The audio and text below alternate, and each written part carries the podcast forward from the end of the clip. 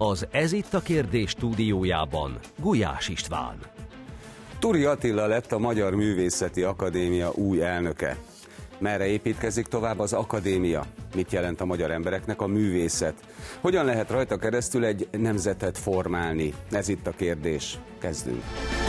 Érkezik hozzánk Túri Attila építész, a Magyar Művészeti Akadémia elnöke, aki szerint az akadémia küldetése egy általános kultúrába ágyazott nemzeti kultúra értékeinek közvetítése, mely műalkotásaink valódi tartalmát jelenti.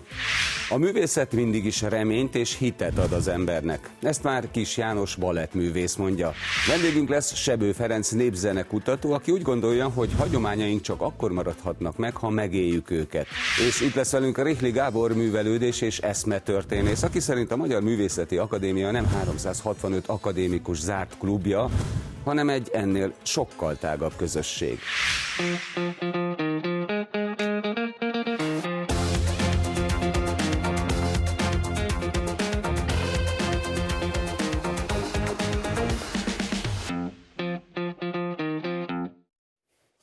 Jó estét kívánok, üdvözlöm a nézőket, és köszöntöm stúdiónk vendégeit, szervusztok, köszönöm, hogy eljöttetek. E, kezdjük egy idézettel, mégpedig Makovec Imrétől, ha már a Magyar Művészeti Akadémiáról beszélgetünk. Ő azt írta a kezdetekkor, hogy Kassától Zentáig él és élni fog egy fényháló, mely erővel, bizalommal, reménnyel tölti fel a Kárpát-medence területét. Hogyan világít most ez a fényháló Attila, és gratulálok egyébként a elnöki megválasztásodhoz. Köszönöm szépen. Én azt gondolom, hogy világít, hogy mennyire legyen fényes, és mennyire legyen látható ez a mi dolgunk, és ez a következőknek a dolga. A fényháló létezik, a szellemi háló létezik, ahogy a szülőföld és a népszellem is létezik. A mi dolgunk az, hogy ezt mennyire tudjuk fényessé tenni. Feri? Én szerintem is létezik, sőt az elődeinknek a befektetett munkájából is már következik, hogy nagyon sok mindenben elsők vagyunk, tehát főleg szellemi téren. Ami veszély fenyeget bennünket, és ami miatt szükség van itt mindenkinek a munkájára, hogy a, a műveletlenség viszont mindent kaszál. Ha az emberek fejébe nem gyúlik ki ugyanaz a fény, ha nem tanulja meg gyerekkorában, amit meg kell gyerekkorban tanulni, és így tovább, és így tovább, akkor befejeztük. Maradnak az akkumulátorgyárak. Gábor? Én is úgy gondolom, hogy ez a fény természetesen megvan, és a Művészeti Akadémiának pedig van egy eszközrendszere, amivel tud segíteni abban, hogy akár fényesebben és mindenhova eljusson ez a fény, úgyhogy ez a mi feladatunk. János, te a Rivaldából jössz. Hát akkor én azt mondom, hogy ez a fény ragyog, és az, amiről ugye alapító atyánk egyike, vagyis hát meghatározó beszél a, a, a, hité, a művészetnek az a feladat, a hitet és reményt kell adni. Tehát, ahogy elnök úr is mondta, nekünk az a kötelességünk, hogy a magyar kortárs művészetért annak értékeit és egyáltalán az őrködése és a felmutatása, mert, mert enélkül nem, nem, nem kell. Én ezt nagyon nem szerettem, amikor a fiatalságot kritizálják, hogy hogy mennyire nehéz ezekkel a fiatalokkal. Velem is nehéz volt, amikor fiatal voltam. Én úgy gondolom, hogy nem a, a fiataloknak a műveletlensége esetleg, az nem rajtuk múlik, hanem rajtunk. Én is erre gondoltam egyébként, természetesen, mert az a fiatal nem tehet semmiről. Hát itt csak megszületik, aztán még a faluhelyen még láttuk, ahol még voltak közösségek, ugye a 70-es évek elején, hogy az egész falu népessége azon buzgolkodik, hogy a gyerekek megtanulják mindazt, amit ők is tudnak. De meg volt az eszközrendszerük hozzá, amiről hát Az volt az eszközrendszerük, hogy körbevették a gyerekeket, és ők is csinálták. Ez a legnagyobb És most elengedik a gyerekeket? Hát most mi van? Nem is Feladata a művészeti akadémiának, hogy, hogy legalább a művészet területén Igen. ne engedje el a gyerekeket? Igen, ez most azért kell egy ilyen akadémia. A falun nem volt akadémia, ott a családban mindenkinek. Hát a családi akadémia a legmagasabb rendű. De olyan nem történetet, hogy egy gyerek felnő 20 éves korában is rácsodálkoznak, hogy kisfiam, hogy te milyen hülye vagy, hogy te semmit nem tudsz, amit kellene tudni az élethez. Nem volt gyerek műveltség, meg gyerek szórakoztatás, hanem megtanultak énekelni, táncolni, dolgozni. és viselkedni. Jó, de ehhez milyen eszközrendszere van az akadémiának? Ebben, ebben neked tökéletesen igazad van, Feri, de az egy, az egy organikus rendszer volt, és azért az a fajta organizmus szétzuhant. Nyilvánvaló, hogy valamiféle eszközrendszert fel kell építeni, és akkor, amikor a Magyar Művészeti Akadémia 2011-ben eh, eh, köztestületté alakult, akkor egyrészt ezt az eszközrendszert kellett kialakítania, eh, másrészt meg azért harcolnia kellett az ellen, az ellenszél ellen is, ami, ami körbefogta. Ez kétségtelen. Ez a korszak, én azt gondolom, hogy részben lezárult, részben egyfajta búvópatakként máshogy működik ma. De szerintem erre nem érdemes túl sokat vesztegetni, csináljuk a dolgunkat. Múlt, a 2011-es 109-es törvényben, ha jól emlékszem, 20 pontban van meghatározva, hogy mi a az akadémia feladata. És amit mondtál, tehát ez a fajta kultúrának a fenntartása, nyilván ennek az egyik alapsejtje a család, a másik az pedig az oktatás. Mi nyilvánvalóan az oktatásban tudunk valamilyen fajta segítséget nyújtani, azzal, hogy azt mondjuk, hogy a művészettel való nevelés, nem a művészeti nevelés, az egy speciális dolog, de a művészettel való nevelés, az agyféltekének olyan fajta használata, amit ma mindenki kreatív, ugye? Tehát akinek semmi nem jut eszébe, az az önéletrajzában biztos, hogy hiperkreatív. Tehát a, a tevékenységgel, a siker élménnyel, a pici kudarc élményekkel való hozzászokás ahhoz, hogy az élet az, az ilyen, és ahhoz, hogy a képek azok nem önmaguktól teremnek, hanem mi teremtjük őket. Hisz ma ebbe a világba a mobiltelefonján egy fiatalember napi nem tudom meghatározni, ezer, kétezer, ötezer képet. Két képes. Így van. Két. Azért gondoljunk bele abba, hogy a mi gyerekkorunkban hány képet láttunk. Keveset. Azt föl tudtuk még talán dolgozni, még úgy, ahogy tudtunk vele mit kezdeni. Ma egyetemi oktatásnál építészként, ilyet már láttam, ilyen is, de érdekes, a gyűrűk is így volt. Nem tudom, tehát ezek átfutnak az emberen, és egy lyukat égetnek azon a, a felfogó hálón, ami valahol itt van az mhm. emberbe, és amire a, a tartalmak, az elíziumi mezőképe vetítődik. Nincsenek képek, képtelenek leszünk, és az a képtelenség, ez a cselekvésekbe is kihat erre tudunk mi valamennyi segítséget, módszertant, példát, bármi egyéb ilyesmit mutatni. És ez a felatúrát is? Ez egy nagyon fontos kérdés. Gábor. Természetesen, de ez a Gábornak a... És természetesen mecenatúrát is, tehát amikor az előbb azt mondtam, hogy hál' Istennek a Művészeti Akadémiának van eszközrendszere is, hogy, hogy különböző értékekért, célokért tegyen valamit, akkor arra gondoltam, hogy azért van 365 akadémikusunk, azért van közel ezer köztestületi tagunk, azért van sok száz díjazottunk, hogy ők adják azt a szellemi tartalmat, ők tudják meghatározni, hogy mik azok a célok, amik a Magyar Művészeti Akadémiának a jogszabály által is rögzített 20 feladatkörébe beletartoznak, és utána egy főtitkárnak az a feladata, hogy ezekhez a célokhoz, ezekhez az értékekhez akkor egy gyakorlati eszközrendszert teremtsen, hogyha meghatározzák az akadémikusok, hogy mondjuk a művészettel nevelés az, amire érdemes most fókuszálni, hogy a következő nemzedék is olyan kreatívvá, a művészeti értékeket befogadóvá váljon, amilyen magától azért nem lesz, és amire egyre kevesebb fogódzója van, akkor egy, egy főtitkár pedig gondoskodik arról, hogy ennek megfelelő pályázati kiírások, ennek megfelelő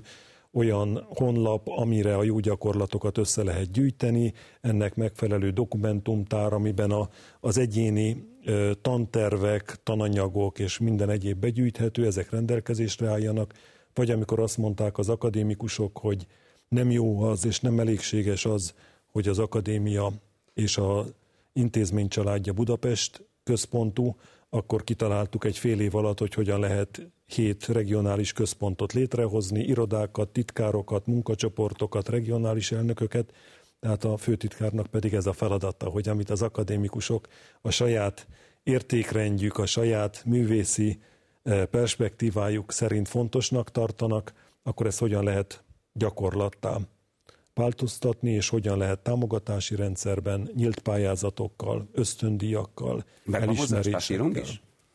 Igen. Megvan, hát természetesen Meg. megvan. Tudjuk, hogy a magyar kormány többszörösét költi a kulturális szférában, mint az európai átlag. Ebből kap a Magyar Művészeti Akadémia is, és miközben néhányan azzal szokták kikezdeni az akadémiát, hogy ez egy kormány közeli intézmény, vagy ilyesmi. Én meg azt szoktam mondani, hogy ez egy fontos gesztus, hogy a kormányzat mindenféle miniszteriális és kormányzati fennhatóság nélkül a parlament által ad ahhoz költségvetést, hogy ez a 365 művész döntse el, hogy mire érdemes költeni. Nyilván annak is megvan a maga helye, hogy a kulturális tárca, a kulturális politika meghatározza, hogy mit és hogyan akar finanszírozni, de az egy nagyon fontos kiegészítője lehet, hogy maguk a művészek hogy gondolják, hogy mire érdemes eszközt, lehetőséget biztosítani. János, tudom, hogy neked a regionalitás az, az nagy elved. Mennyiben segít ezeknek a céloknak a megvalósításában a Gábor által is említett vidéki hálózat? Nem szeretem ezt, országos hálózat. Igen. Országos és határon túli hálózat. Aki esetleg nem ismeri az akadémiának a működését, én azt szoktam mondani, hogy a, az akadémia motorja, azok a tagozatok, ugye kilenc tagozatunk van az akadémia lelke az most a regionalitás.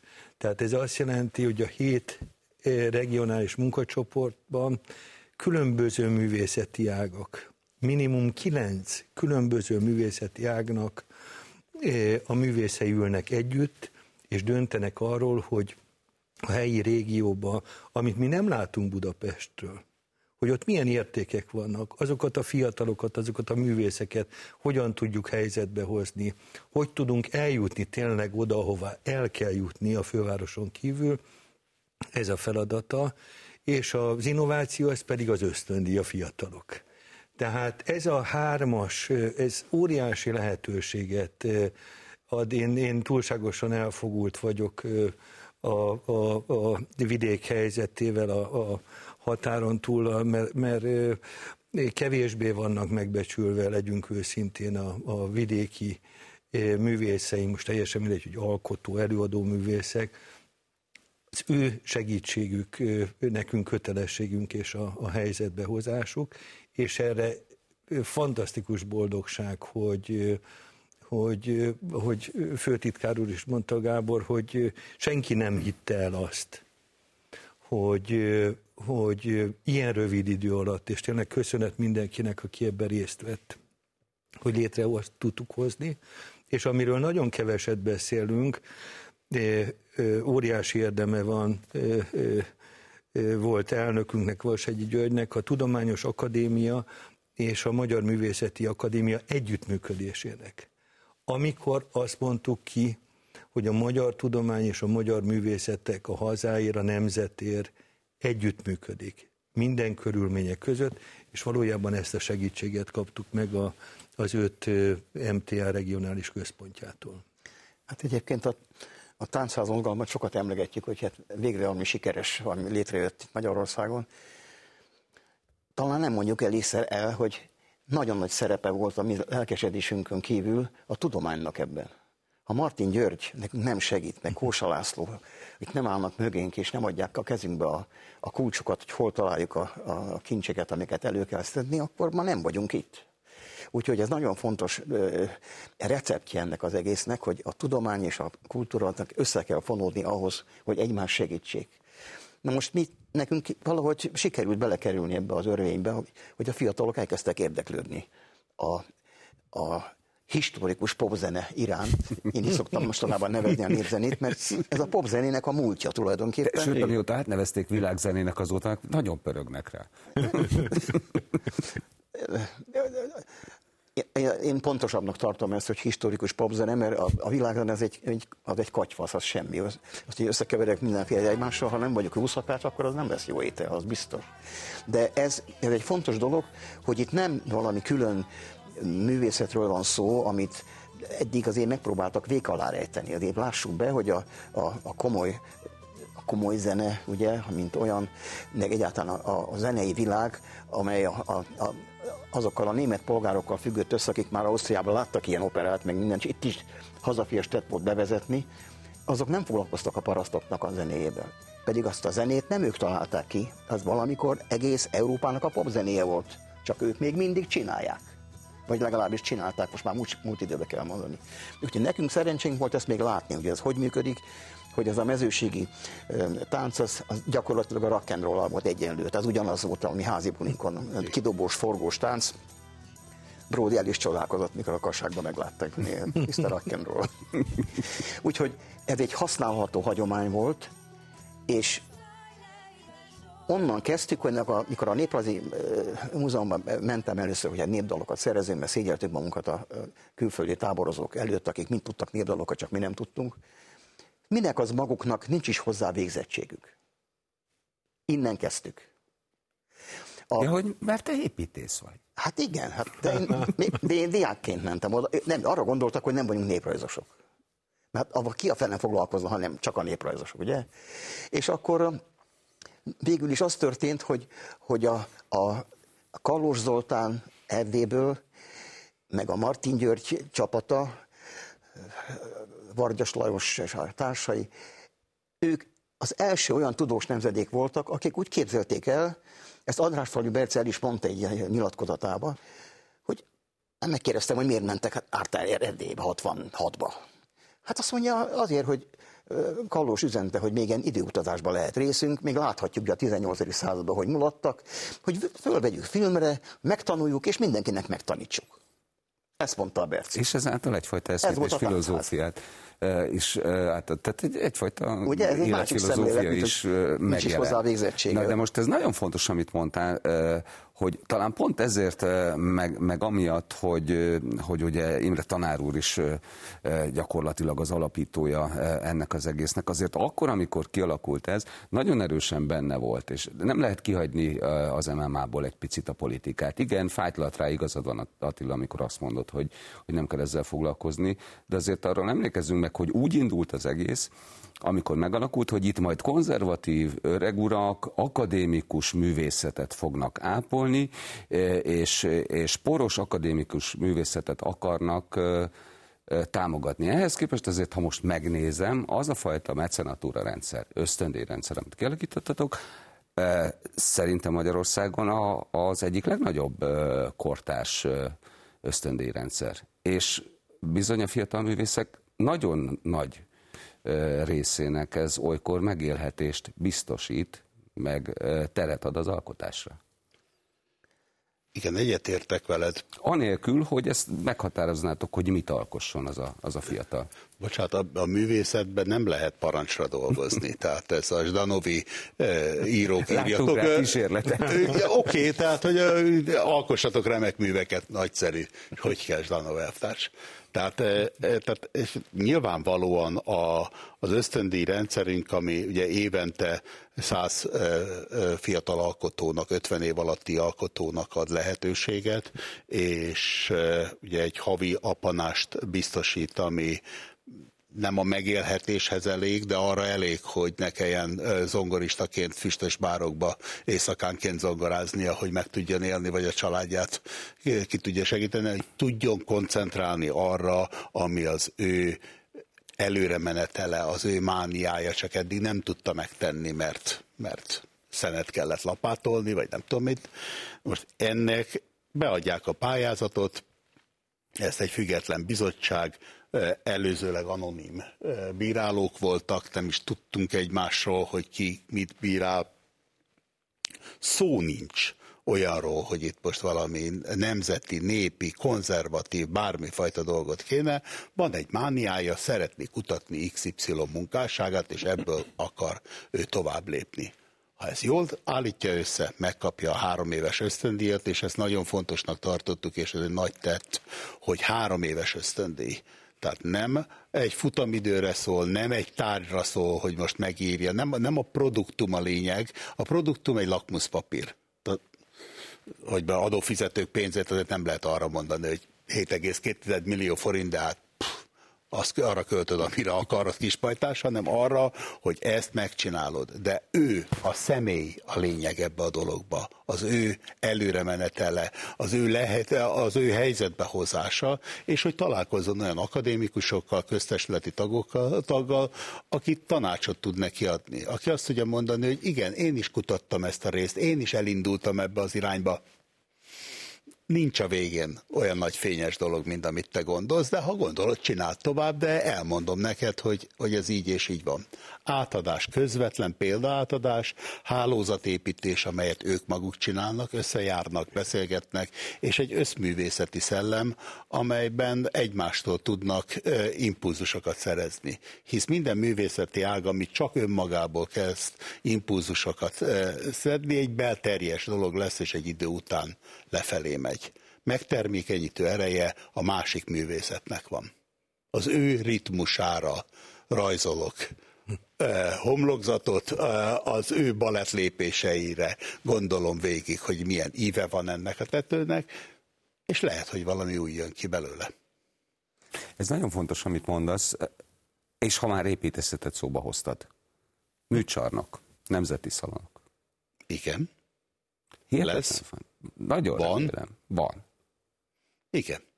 Azt gondolom, hogy ez egy nagyon fontos dolog, hogy az emberek öt évente megfelelő forgásban lássák azt, hogy mit produkál a magyar művészet.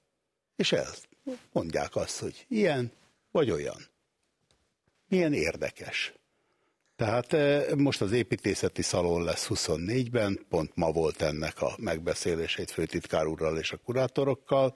Egy, egy rendkívül széles választékot fognak látni a látogatók, rendkívül jó tálalásban, érdekes, izgalmas. Ha végig megy rajta, és nem kell, tehát egy több rétegű dologra gondolunk mindig, ha végig megy rajta az ember, és csak a képeket látja, az is elég. Ha megáll és elolvassa a főbb szövegeket, már több. Ha végig akarja olvasni, akkor már mindent is tud, kis túlzással. Ez nagyon jó, hogy behoztad az építészetet. Budapest egy gyémántbánya.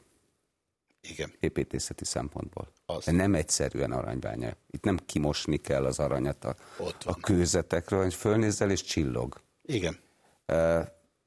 Mikor jutunk el végre oda, akár a ti segítségetekkel is, hogy ez a gyönyörű város úgy mutatkozik meg, ahogy ez mondjuk a második világháború sebei előtt volt? A sok pénz kell egyrészt, másrészt pedig az is nagyon sokkal fog Na, tartani, de hát amíg ott, ott van az a modernista villa, amit rendbe hoztatok. Nem, de azt arra gondolok, hogy azt, Csoda? azt tart sokáig, amíg a, azokat az épületeket újra csinálják, amiket lebontottak. Nem lebombázták. Mert a Lloyd Gondolod, hogy vissza le. kell hozni mindent? Hát ez egy remek mű volt ez a város a szecesszió végén. Én egy szecessziós utcában lakom, én tudom. Azért mondom, az. hogy ezt máshol megbecsülik. Tehát azért, mert a 14. Lajos egy nagy gangster volt, attól még a Versailles palotát nem bontották le. Ezért irigylem a franciákat, mert ott minden megvan. És ha valami baj esne, meg is csinálnák. És a, nézd meg a lengyeleket, hogy Varsóban mit csináltak. Az egész Varsót a németek bosszúból lerombolták, és ők az egészet visszaépítették. Ők a sóvetemény után kellett, hogy visszaépítsék. Mint ahogy Kartá- Kartágot Igen. nem sikerült a sóvetemény után visszaépíteni. nem, hát a Gerlánci bácsi azt mondta nekem, erre, erről beszélgettünk, hogy hát meg kellett gondolják, mert a pincék még megvoltak. Még azt is le kellett volna bontani, hogyha úgy döntenek, ugye? Szóval vannak előttünk példák, és most általában azért Nyugat-Európában, és a Németországban és Franciaországban bizony helyrehoznak épületeket, ami valami miatt megsérült mi lennénk a legostobábbak, ha nem tennénk ezt. Ez egy nagyon szép város volt ez a Budapest. És most már kezd azért egy kicsit mutatkozni, ez az amaz. Visszajön, de, de azért... De az új épületek is hozzák a színvonalat. Egyre több helyen. Hála Istennek. Én nekem semmi bajom az új épületekkel. Csak mondjuk azt nem szeretem, amikor egy régi patinás épületet elbuherálnak, leszedik a diszeit, és elkezd, ahogy a budai palotával is csinálták. Hát az, az egy katasztrófa volt, kibelezték az egész palotát. Ott egy válaszfal nem maradt meg. Holott ez egy olyan látnivaló volt már a háború előtt is, hogy már megnyitották a turisták, mert annyira érdekes volt. Tehát az a Szent István terem, a Mátyás terem, egyik szebb volt, mint a másik. Ez egy Tudod jól, nem a szimbólumok veszélyesebbek a... néha. Még? A szimbólumok veszélyesebbek néha, mint a fizikai megvalósulása valaminek. Én ebben nem hiszek. Szóval ezt a, tudom, hogy a, a pártharcokban szükség van az ilyesmire, de én nem vagyok benne egyik pártban se, úgyhogy engem nem az érdekel, hanem a tárgy. A tárgy érdekel. És minket is az akadémián azért egy dolgot hadd mondjak el, kétfajta művészet van. Az egyik, amit nézni kell, legyen az bármi, ugye? A másik, amit csinálunk. És a népművészetnek a befogadásával tulajdonképpen ez történik meg, hogy ezt a popkultúrát is elismertük fontos dolognak, amire minden felnövekvő embernek szüksége van, mert énekelni, beszélni, táncolni meg kell tanulni. És itt most azért az elmúlt 50 évemre úgy tekintek vissza, hogy, hogy úgy látszik, sikerült becsempészni a magyar kultúrának a szövetébe ezt a, a népművészettel átörökölt populáris művészetet is, ami nem csak a zene történeti érdekessége miatt, vagy a tánc történeti érdekessége miatt fontos számunkra, hanem a nevelő hatása miatt is. A párkapcsolatok kialakítása szempontjából is. Hát a parasztok nem művészet kedvéért jártak táncolni, hanem csajozás kedvéért. És, és a zenészek pedig azért muzsikáltak, mert hogy táncolnak rá.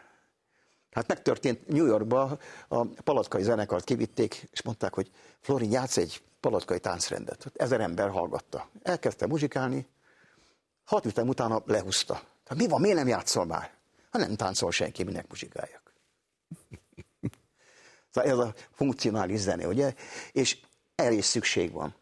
Ez is feladata a Művészeti Akadémiának egyébként az ilyesfajta életmód, eh, hát hogy is mondjam, továbbadása, terjesztése?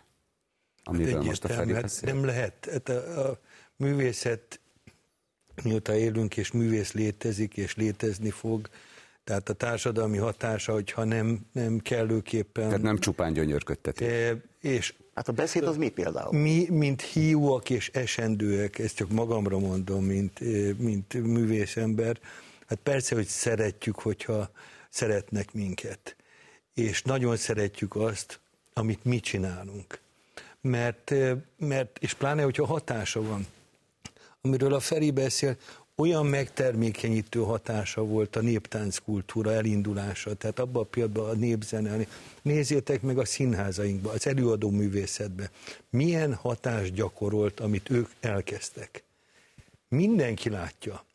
És hogyha ezt nem tudjuk átadni, és én ezért vagyok büszke mondjuk a, a Táncművészeti Egyetemre, nekünk felelősségünk például az, hogy a néptánc tagozat. Sehol Európában nincs egyetlen egy egyetemi rangú képzés, ahol a népművészet, a néptáncról gondoskodunk. Nem csak előadó művészek, hanem oktatók, és ellátjuk hazánkat, Kárpát-medencét, és még a határon túl határon is. Túl is igen. Ez Szlovákok és a lengyelek Olyan hatása át. van, tehát a művészet és a tudomány ereje az örök. A múltban nézzük a kortársainkat, teljesen mindegy, hogy melyik területen, nagyon-nagyon büszkék lehetünk.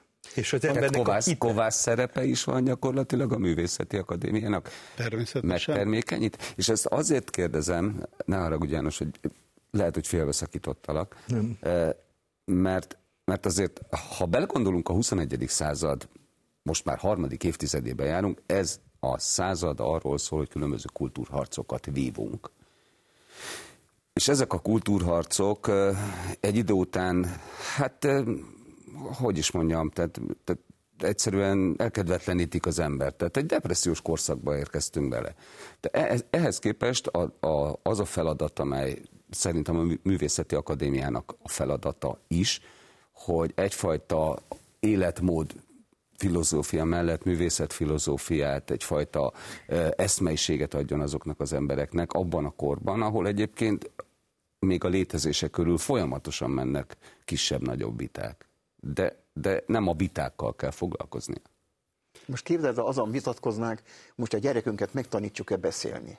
Mert az a beszéd egy 6000 éves dolog. Hát majd megtanítja a mesterséges intelligencia. Uh-huh. Nem, azért még ott nem tartunk. De, de érted a példát, hogy mire Persze. Akar? Hát beszélni meg kell tanítani a gyerekünket, ha tetszik, ha nem. Jó, csak én mondtam egy 21. Az századi... lesz belőle. De én lehet. mondtam egy 21. századi választ költő. neked, ez a baj, Feri, hogy, hogy létezik egy 21. századi válasz, hogy majd megtanítja a mesterséges intelligencia. Ezt még nem Igen. hallottam. Az én azt gondolom, hogy ugye alapvetően, amikor kultúráról beszélünk, és a kultúrának része a művészettudomány és a hit ugye ez a három területe van, akkor amikor kultúráról beszélünk, akkor nem gondolunk a hétköznapok kultúrájára. Legyen ez az étkezés kultúra, legyen ez az öltözködés, a beszéd, a viselkedés, az egyéb ilyesmi. Ez az, ami meghatározza az életünket, hanem nagyon sokan a magas kultúrára, a színházra, a nagy produkciókra, nem tudom én mire gondolunk.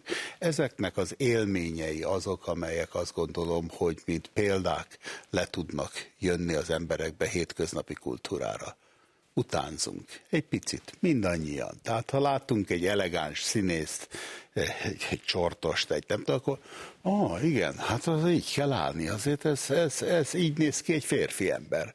Ennyi csak és ez tudat alatt is beleivódik az emberbe, vagy mint példaként el tudja mondani, és ez az, ami a fontos dolog, ez, ezek a lecsorgások, ezek az apró e, iniciatívák, amelyek a, a napjainkat befolyásolják, és mi nem tudunk más csinálni, mint megpróbálunk jó példát mutatni.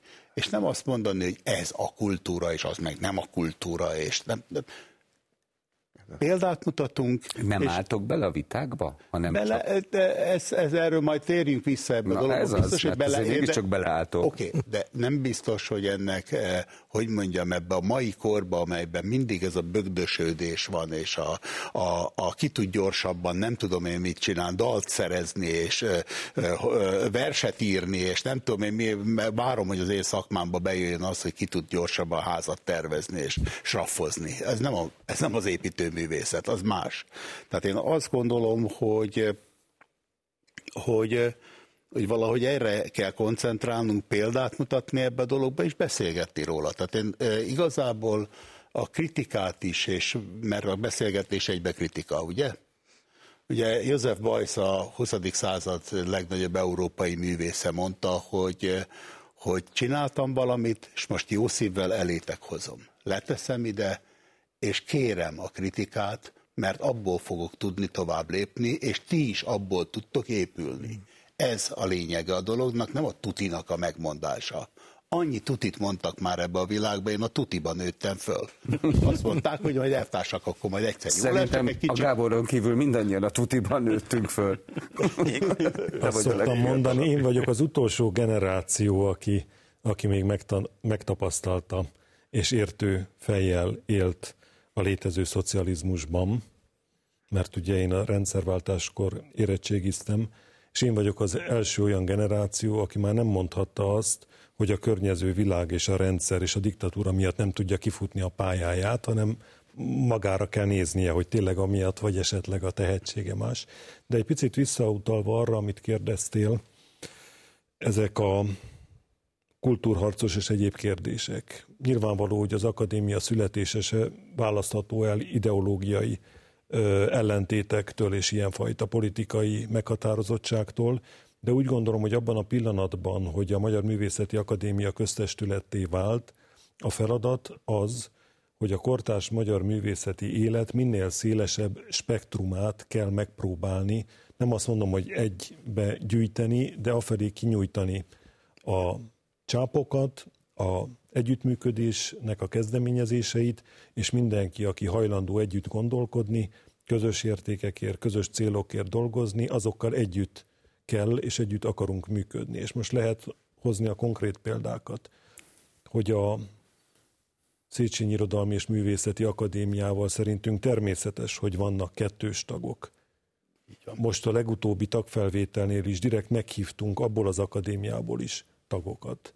Szerettük volna nemzetművészein és másokon keresztül is megteremteni ezt az ideológián felülemelkedő és az igazi értékeket néző és azt értékelő közösséget Pedig teremteni. a Széchenyi Akadémia ugye az ellentét pár. Hát úgy született, de ennek nem feltétlenül kell így lennie. Én szerintem egy országban az is jó, ha egy akadémia van, és mindenki belefér, az se tragédia, ha több akadémia van, hogyha azok tudnak közös célokért akár együttműködni, és nem ellenségként, ez a legfőbb, hogy nem ellenségként tekintenek egymásra, hanem mindenki a maga értékvilága elképzelése szerint törekszik a jóra, tegyük fel, és hát az igazi kultúrharc, azt, ezt tudjuk mindannyian, az most már az eltörlés kultúrája felől érkezik, és én azt nem értem mindig, hogy akik akár az értelmiség, akár a valamiféle művészeti elit pozíciójából egymást lövik, egymást támadják, azok miért nem figyelnek arra, hogy a következő generáció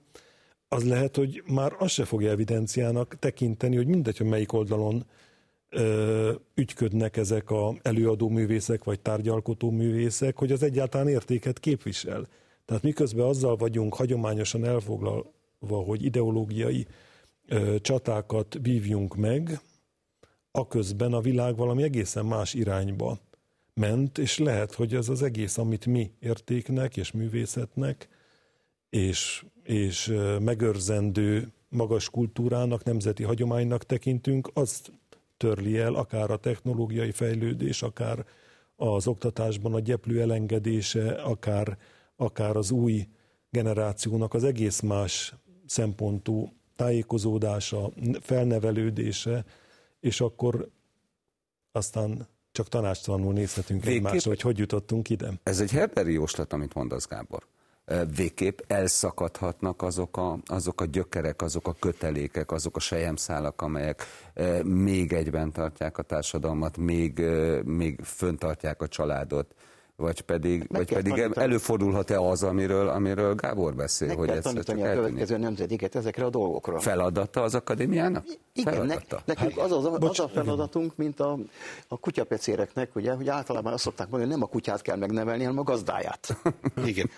És itt is ez a probléma. De a, még azt akartam hozzátenni, hogy a, a művészet értelmezésére van egy történetem. Elmondhatom? Persze. Sebestyén Mártival voltunk egy, egy nagy fesztiválon, ahol mi éppen akkor a Timár Sanyinál a Bartok Együttőben cigány dalokat tanultunk a Vigrudi gyűjtéséből, és összetalálkoztunk egy csapat cigány lányjal, fiatal lányokkal, akik ezt mind ismerték.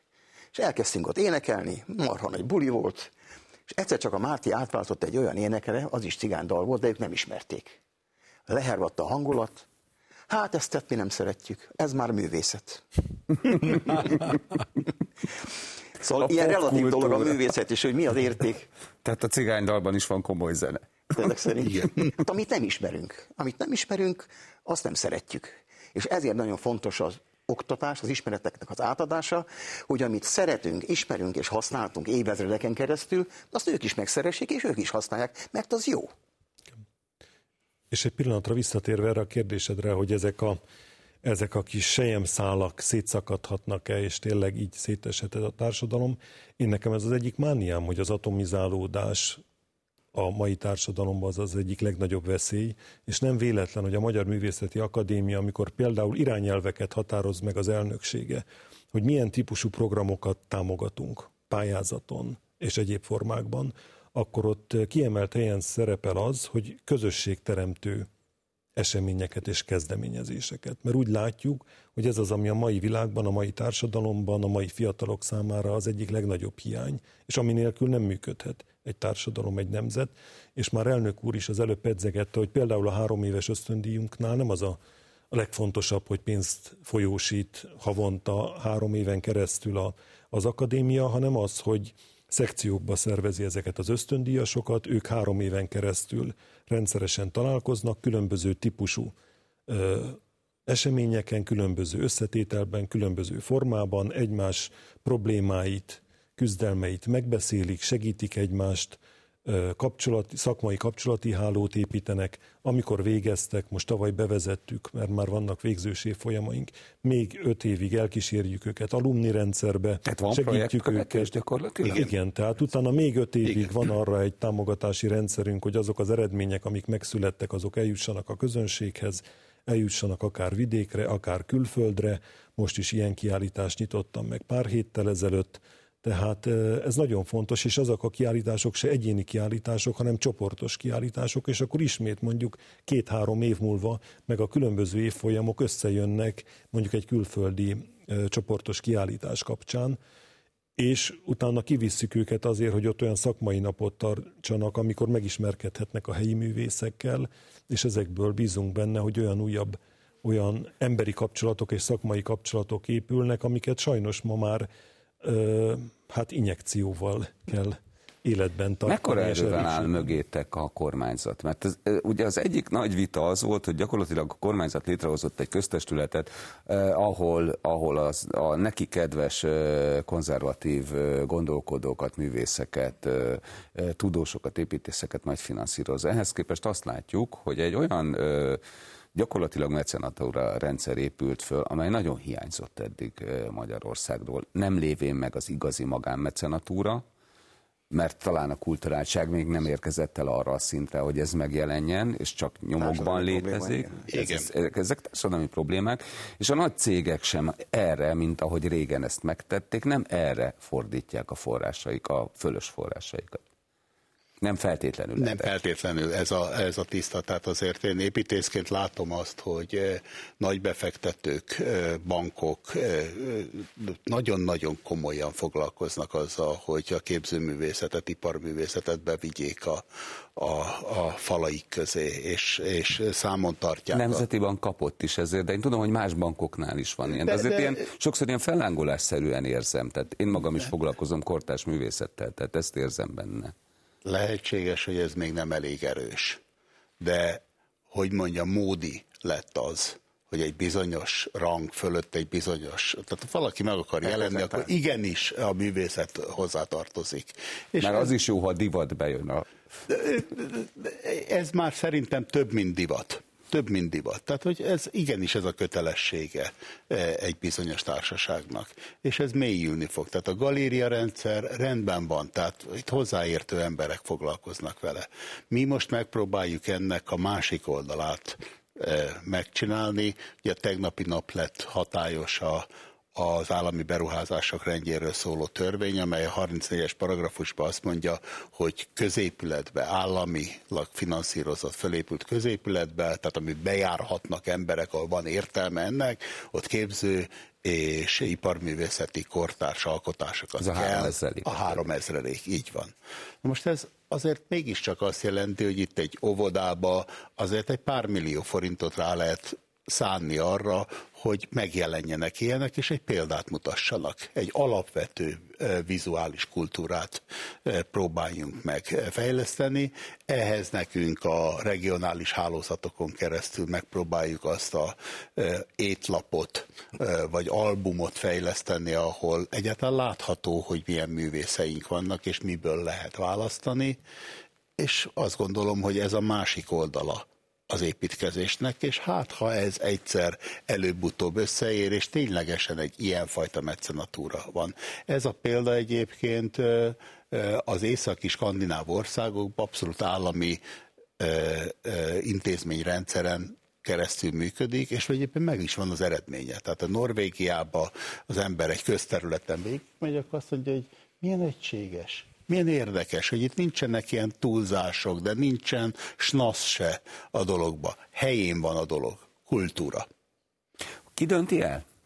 Ki dönti el, hogy mi kerüljön be? Ez egy nagyon fontos kérdés, eh, mert azonnal bejön az 50-es évek, amikor létrehozták az úgynevezett szocialista realizmust, és azért eh, eh, miközben azok valóban most már művészetté nem esettek, de azért volt egy időszak, amikor az embernek bosózott a háta tőle. De most is.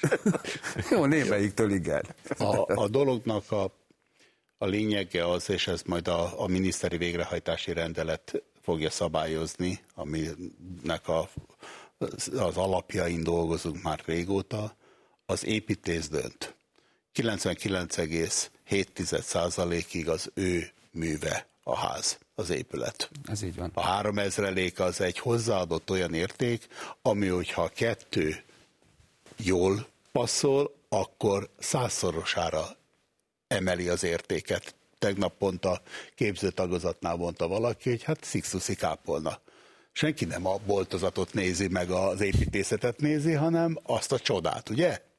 Tehát fel tud erősödni ez a dolog, többszörösére tud növekedni ez a dolog. Az építész az. Az építész kiválasztására pedig a minisztérium pályázati rendszereket nyílt pályázati rendszereket ad, nem pénzbe ki, ki az olcsóbb, hanem mit tudsz letenni, kis pajtás. Tehát ez egy nyitott világ.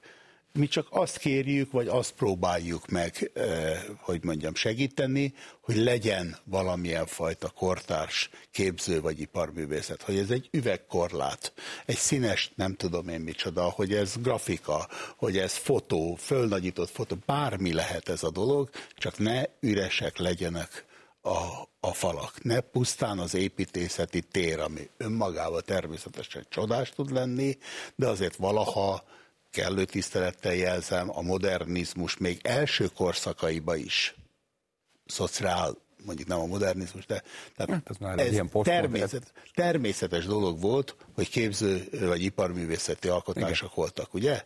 Igen. Ez úgy dőt borult a, a Igen, a de úgy tűnik, hogy a létező szocializmusnak is fontos volt, hogy valamiféle szép érzék megjelenjen. Ott egy másfajta más kérdés, dolog volt, de volt igen, szintje. igen, hogy mondjam, én azt gondolom, hogy egy épületnek kézzelfoghatónak kell lennie. Ha nem bontjuk le az ember léptékére, akár a taktilis érzékére a dolgot, akkor lehet, hogy csodálatos lesz, lehet, hogy, hogy, hogy lehet érte rajongani, de nem a miénk, nem lesz otthonos. Az érzékelésünk az nem pusztán a vizuális érzékelés, hanem amikor belépünk egy térbe, érezzük egy mondjuk egy faburkolatnak az illatát, érezzük a betonnak a savanyúságát, érezzük a hideget, meleget, holott hozzá se nyúltunk. Van egy, egy sajátságos belső taktilis e, érzékeink. Az építészet is költészet. E, megfagyott zene, tisztelettel, igen. Pénzköltészet. Pénzköltészet. A legdrágább művészet. Ez kétségtelen. A regionális hálózat hogyan kapcsolódik be ebbe? Mert ugye egyrészt nyilván nagyon fontos, hogy a regionalitásban egyfajta, hát azért feltáró munkát is kell végeznetek. Tehát meg kell találni azokat az embereket, akik adott esetben egy ilyen rendszerben képesek valóban magas szintet alkotni. Tehát most, hogyha elfecseghetem azt, hogy voltak, akik szkeptikusak voltak, és azt mondták, hogy nem hadra foghatók az akadémikusok, hogy önként vállalt feladatként bejelentkezzenek, önként vállalt feladatként ebbe a hét regionális munkacsoportba, akkor hála jó Istennek nem lett igazuk. Az akadémikusaink vannak ott jelen, és azokat a civil szervezeteket, akár az, azokat az ösztöndíjasokat, akár oda bejelentkezőket hívják arra, hogy együttműködjünk. Ez egy óriási dolog. Most, hogy itt beszéltünk, és ahogy elnök úr is mondta, hogy mi közösen ezt gondoljuk, hogy a közösségépítés és a példamutatás. Ez óriási dolog. A Magyar Tudomány hónapjában együtt ünnepli öt városban az öt a Tudományos Akadémiának a székházaiba a tudomány és a művészet ünnepét. Tudomány napja van, de ott vagyunk, jelen vagyunk, együtt ünneplünk. Tehát, hogyha ezek akár fel kell nekünk mutatni azt, hogy mi az érték. És ezek a regionális munkacsoportok erre vannak hivatva. Tegnap a színházművészeti tagozat kitűnő négy művészeti oklevéllel díjaztuk. Mi a színházművészeti tagozat tagjai azokat, akik semmilyen kitüntetést nem kaptak vagy Pestről nem látják azt az értéket. Olyan megható volt, hogy, hogy ott az egyik, nem mondok nevet, fantasztikus az operaházban is, nemzetközileg kitűnő művész, majdnem elsírta magát, hogy úristen, hogy, hogy egy oklevelet adunk csak át, és egy képzőművészeti alkotást, hogy gondoltunk rá mi a fene dolgunk lenne, hogy az, amit mi kaptunk, tehát például én, mint táncművész, amit én kaptam a kitűnő mestereimtől, az, amit én az operaházba ott gyerekként ellestem, azoktól a kitűnő, fantasztikus művészektől, akiktől csak is példaként tekintettem rá, ha nem tudunk példákat felhozni, akkor elveszítjük a gyökereinket, elveszítünk mindent, Mindent el fogunk tenni, és ezért kutya kötelességünk.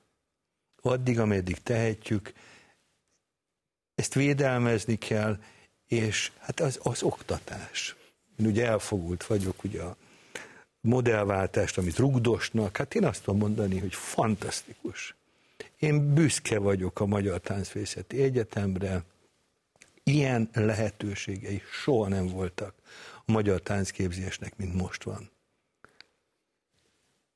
Csináljuk. Lelentmentés feltárás, ez is fontos, plusz az oktatás. 52 perc nagyon rövid idő, mindig kiderül a végére. Van másfél percünk. 1949 előtt a Magyar Tudományos Akadémiának a tagozata volt a művészet, tehát akadémiai szinten volt. Csak egy körkérdés. Szerintetek az, amit ti munkát végeztek, az visszaemeli, vagy segít visszaemelni a magyarországi művészetet, képzőművészet, táncművészet, zeneművészet, és a többi, és a többi. Arra a bizonyos 49 előtti akadémiai szintre, vagy talán még magasabbra is? Attila. Én azt gondolom, hogy talán magasabbra is. Mindenképpen ez lenne a cél, ez a fajta összefogás, és hadd legyen egy eh, kezdeményezésem. 365 akadémikusa van a Tudományos Akadémiának, és most már nekünk is. Minden napra két akadémikus. Érdemes lenne egyszer beszélgetni, vagy egy sorozatot csinálni, hogy a fontos fogalmakról hogy gondolkodik egy tudós ember, és hogy egy művészember. Majdnem biztos vagyok benne, hogy kiderül, hogy egy dologról beszélünk, két oldalról nézve.